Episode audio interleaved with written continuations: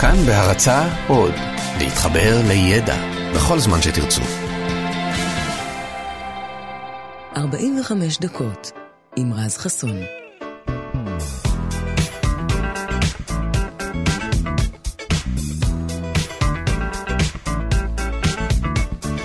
בוקר טוב לכם, כאן תרבות, 104.9, 105.3 FM, בוקר טוב.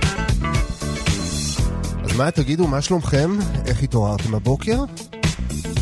אני למען האמת קצת עצבני, יש איזה עניין עם הרכבות צפונה, ואתמול לקח לי רק שלוש שעות כדי להגיע הביתה, והבוקר, בגלל שיצאתי עם הרכב קצת אה, מאוחר, אז החנייה האפורה שיש כאן בתחילת הרחוב כבר התמלאה לגמרי. בקיצור, עצבים על הבוקר. ואני לא אוהב להיות עצבני, אני לא מכיר הרבה אנשים שאוהבים להיות עצבניים, או שבעצם, רגע, אני כן מכיר כמה כאלה, אבל הקטע עם עצבנות היא שעצבנות היא אנרגיה, כמו כל דבר אחר. ובגלל שמדובר באנרגיה סוערת ושלילית, אז מאוד מאוד לא מומלץ לשמור אותה בפנים ולהדחיק אותה. כי אחר כך אנחנו סתם רבים עם אנשים בלי לדעת אה, למה. אה, גם היום שלנו מתחיל להיראות לנו ממש איום ונורא, ובכלל כדאי לפרוק אותה החוצה. ואיך פורקים את האנרגיה הזו החוצה? אז דרך אחת היא לעמוד על איזה הר או להיכנס לאיזה יער ופשוט לצרוח עד שנגמר הכוח. ובהיעדר הר או יער פה באזור העירוני, אז תמיד גם אפשר לשבור משהו. אז יש משהו מאוד משחרר, נכון? בלקחת פשוט משהו ולשבור אותו, נכון? אתם לא יכולים להכחיש את זה. אז אני רוצה לספר לכם על יוזמה גאונית שתעזור לכם לחזור הביתה רגועים רגועים, במקרה שמישהו עצבן אתכם בעבודה. כולם מכירים את הטרנד החדש הזה של חדרי בריחה, נכון? שאותי אישית מעצבנים מאוד אגב. אבל מעט מאוד מכירים את חדרי הזעם. יש דבר כזה. יש אפילו דבר כזה כאן בתל אביב. חדר זעם הוא טרנד די דומה לחדר uh, בריחה, רק במקום uh, לברוח ממנו, אפשר uh, לזעום בו. אז הטרנד הזה הוא התפתח אי שם בדאלאס, ארצות הברית, לפני משהו כמו עשר שנים. וחדרי זעם הם חדרים רגילים לגמרי, חדרים מעוצבים, מרוהטים, בכל מיני סגנונות, עם כל מיני חפצים, טלוויזיות, פסלים. חדרים, לכל דבר ועניין.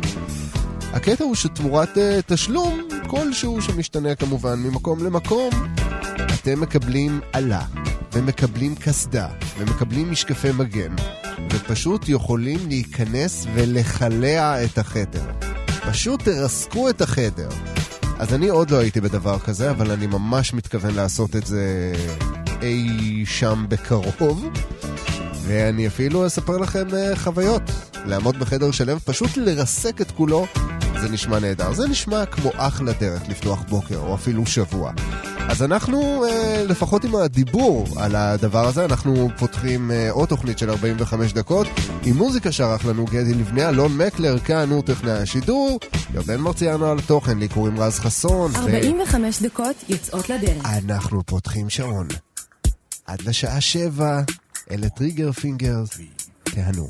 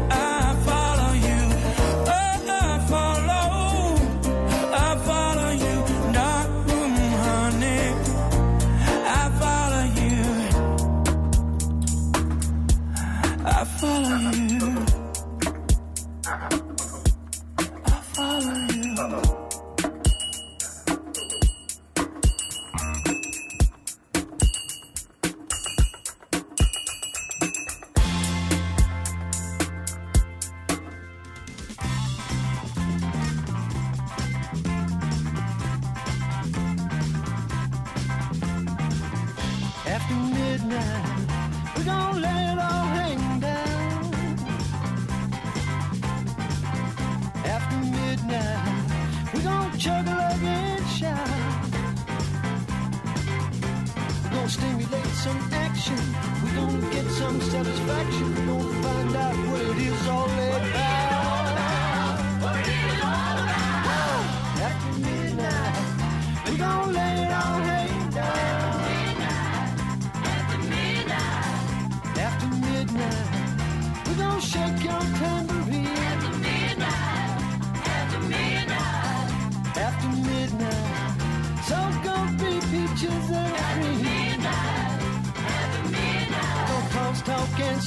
We We gon' give an exhibition. We gon' find out what it is all about.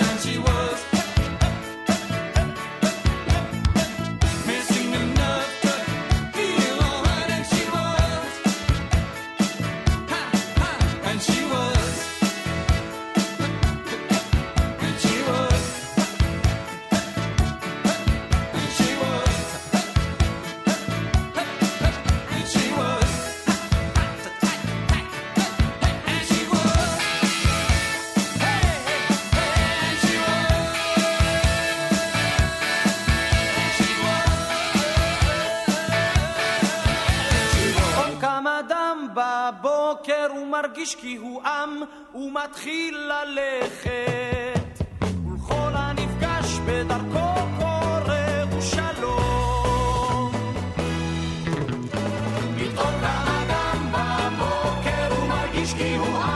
ומתחיל ללכת. ולכל הנפגש בדרכו קורא הוא גנים עולים מול מבין חריצי המדרכת וניחוחות לראשו מעדיפים עצי הזדרכת.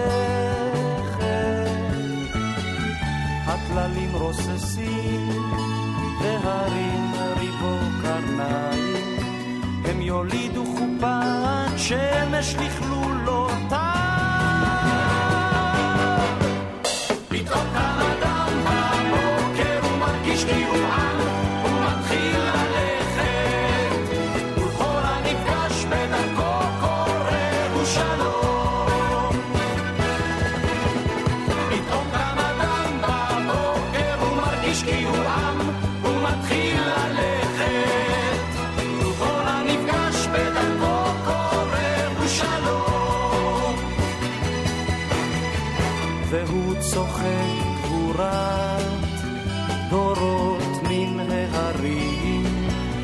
ונכלמות משתחוות המלחמות הבאים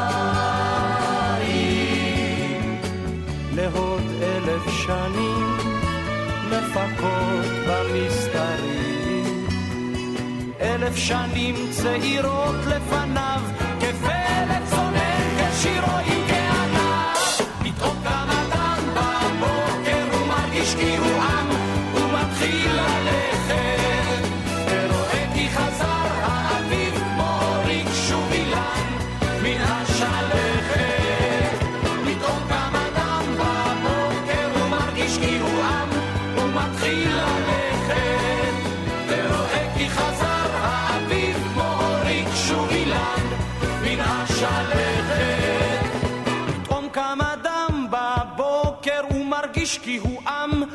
ומתחיל ללכת ולכל הנפגש בדרכו קורא הוא שלום שלום שלום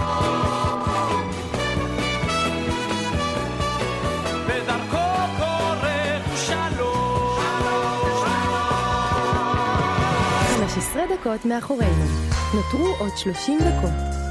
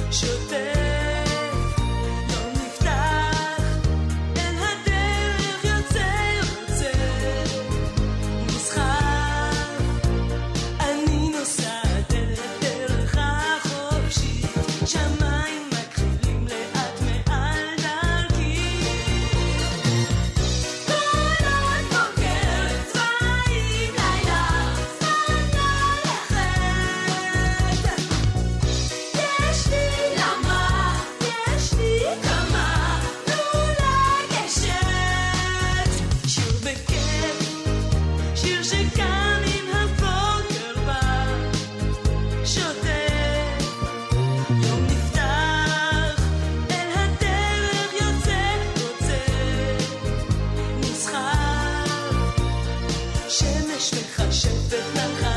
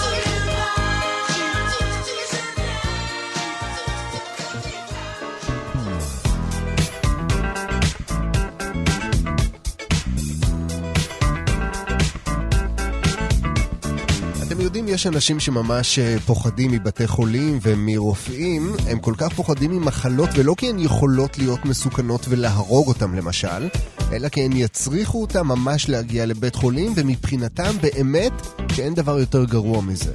אז אולי גם אתם מכירים כמה אנשים כאלה, הם גם לרוב לא יבקרו אתכם בבית חולים, וגם לחדר לידה עם האישה שלהם, לא בטוח שהם יגיעו, ואם כן, אז זה ממש בקושי רב מאוד מאוד. עכשיו, אנשים כאלה יעדיפו לרוב גם לטפל בעצמם בבית, גם אם זאת תהיה רפואה של ימי הביניים וכל מיני uh, תרופות סבתא, למשל ציפורן חודרנית, כן? לא תאמינו לדברים שהם יעוללו לעצמם, העיקר שרופא לא יתקרב אליהם. אז כמו שאתם מבינים, פחד מרופאים מבתי חולים יכול להיות ממש לא נעים, אלא אם כן אתם רופאים בעצמכם, ואז זה סיפור אחר לגמרי, כי אז אתם יכולים לבצע המון דברים בעצמכם ועל עצמכם, ואם אתם תוהים לעצמכם כמה רחוק אפשר לקחת את האפשרויות האלה, אז מתברר שדי רחוק, אפילו עד לרמה של ניתוחים עצמיים, כלומר, מצב שבו רופאים ניתחו את עצמם. ואם אתם מדמיינים לעצמכם חדר ניתוח מתקדם עם זרועות רובוטיות שמאפשרות למנותח לשלוט בהן ולנתח את עצמו ככה כשהוא שוכב על הגב, אז uh, תתפלאו שניתוחים עצמיים יתאפשרו בהיסטוריה גם בתנאי שדה מאוד לא פשוטים. דוקטור uh, ליאוניד רוגוזוב למשל היה חוקר סובייטי שנשלח בשנות ה-60 למשימת מחקר באנטארקטיקה. המשימה נמשכה בסך הכל כשנתיים. אבל אה, אחרי אה, שנה אה, וחצי במשימה הזאת, בוקר אחד הוא הרגיש מאוד מאוד לא טוב. הוא חשב שזה יעבור לו, אבל המצב הלך והחמיר, הוא התחיל להיחלש, החום שלו עלה, הבטן כאבה לו מאוד, והוא ניסה כל מיני תרופות ואנטיביוטיקות שהוא הביא איתו, אבל כלום לא עזר. ואחרי כמה שעות טובות של סבל, הוא הגיע להבחנה שהוא סובל כנראה מדלקת בתוספתן, מה שנקרא אפנדציטיס. עם המזל שלו בחוץ בדיוק התחוללה סופת שלגים מאוד רצינית ולא היה ניתן להגיע אליו במטוס או לשלוח סיוע ממונע בזמן. עכשיו, דלקת תוספתן היא דלקת די פשוטה, זאת אומרת, היא מאוד קל לטפל בה, לרוב פשוט מוציאים אותו בניתוח, אה, וזה הכל, ניתוח די פשוט. אבל אם לא מטפלים בה בזמן, אז היא יכולה להיות ממש מסוכנת ואפילו אה, להרוג. אז הרופא כמובן ידע את זה, וידע את זה טוב מאוד, ואחרי שהוא הבין שאין לו יותר מדי ברירות, הוא פשוט ניתח את עצמו. ממש ניתח את עצמו, בעזרת uh, שני חברים שם, שני אסיסטנטים קולגות שהיו, שלא הבינו שום דבר ברפואה, אבל יכלו להחזיק מראה מולו ככה שהוא יראה בדיוק מה שהוא עושה. כמובן שהוא לא יכול היה להשתמש ביותר מדי חומרי הרדמה כדי לא לפגוע בערנות שלו, אבל uh, כן, הניתוח הזה, שבדרך כלל לוקח 20 דקות, לא במקרה הזה, הוא נמשך כשעתיים. במהלך השעתיים האלה הוא באמת חתך, הוציא, טיפל בכל העניינים האלה. אם תחפשו בגוגל אפילו, תמצאו תמונות ותיעודים מאותו ניתוח, לא משהו אה, דוחה מדי, זה פשוט מדהים לראות בן אדם עושה את זה לעצמו. והניתוח הזה עבר בהצלחה והוא חזר לפעילות סדירה תוך שבועיים, מה אתם אומרים על זה?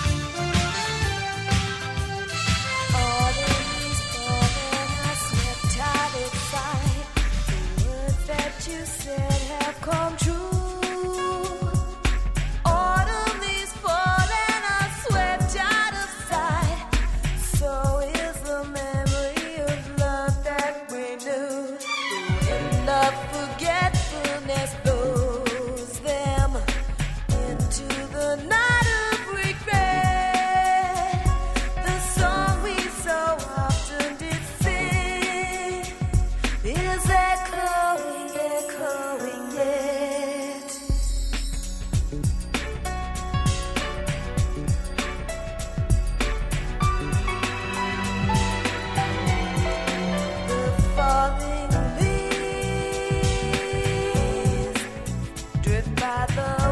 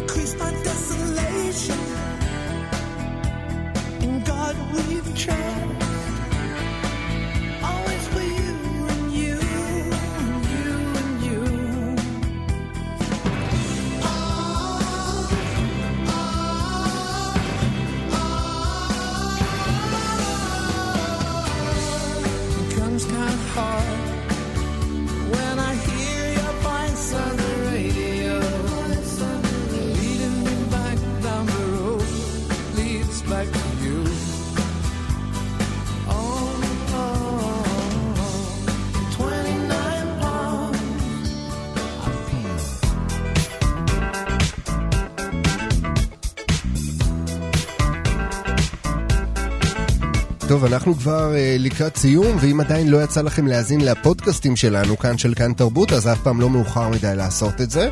פשוט כנסו לאתר שלנו, בכתובת כאן.org.il/פודקאסט, ותגלו עולם שלם ומרתק שלא תוכלו לסבוע ממנו באחריות. אז כמובן שתוכלו למצוא שם גם את כל התוכניות של אה, 45 דקות כזה, כדי להאזין להן שוב, וגם פודקאסטים אחרים בנושאים מעניינים אחרים. ואחד האהובים עליי חוץ מ-45 דקות, הוא הפודקאסט של אה, דורון פישלר, שנקרא המובן מאליו, שבו הוא מספר בדרכו המאוד מעניינת על כל מיני דברים שאנחנו תופסים במציאות הזו כמובנים מאליהם, כשהם הכי לא. אז אחד הפרקים הכי מעניינים שם עוסק בכסף, עד כמה כסף הוא לא מובן מאליו, והוא מסביר גם מה זה בכלל כסף, מה המשמעות שלו. אז אני לא אעשה לכם ספוילר, אבל אני כן אספר לכם סיפור מאוד מעניין שמסביר נהדר איך דבר כמו מטבע בכלל מתפתח בחברה. אז בשנות ה-70 באירלנד החליטו ועדי העובדים של כל הבנקים במדינה לפתוח בשביתה ללא הגבלת זמן.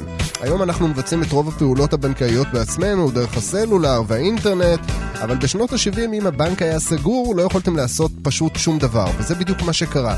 לאנשים לא הייתה גישה לכסף שלהם. הם לא יכלו להפקיד כסף, לא יכלו למשוך כסף, לא לקנות דברים, לא להשקיע. בקיצור, בעיה רצינית מאוד. אבל הקטע עם אירים הוא שלא משנה מה קורה להם בחיים, בסוף היום יש להם ודאות אחת, הם ישתו בירה. כל יום, לא משנה מה, בכל סוף יום, האירי ילך לפאב המקומי שלו וישתה שם את הדרינק שלו, לא משנה מה.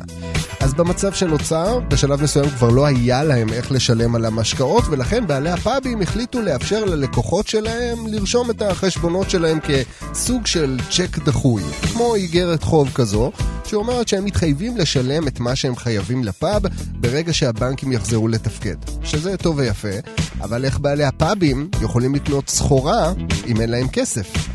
אז פה הקטע המדהים באמת, בעלי הפאבים התחילו לסחור זה עם זה באגרות החוב של הלקוחות שלהם, וככה הם שילמו לספקים שלהם. במילים אחרות, כעשרת אלפים פאבים אירים בשנות ה-70 הפכו בתקופה הזו לבנקים קטנטנים מבלי להיות בנקים באמת. כלומר, בלי רגולציה, בלי מסמכים, בלי ערבויות, בלי כאב ראש. באת, התחייבת, קיבלת, שילמת. וזה עבד נהדר, וכשהשביתה הזו הסתיימה אחרי חצי שנה, אנשים פתאום קיבלו ביקורים לא צפויים מאנשים שהם בכלל לא מכירים, שהחזיקו באותה חתיכת נייר שעליה הם חתמו רק חצי שנה קודם לכן, שהם חייבים לשלם איקס כסף למי שמחזיק במסמך הזה.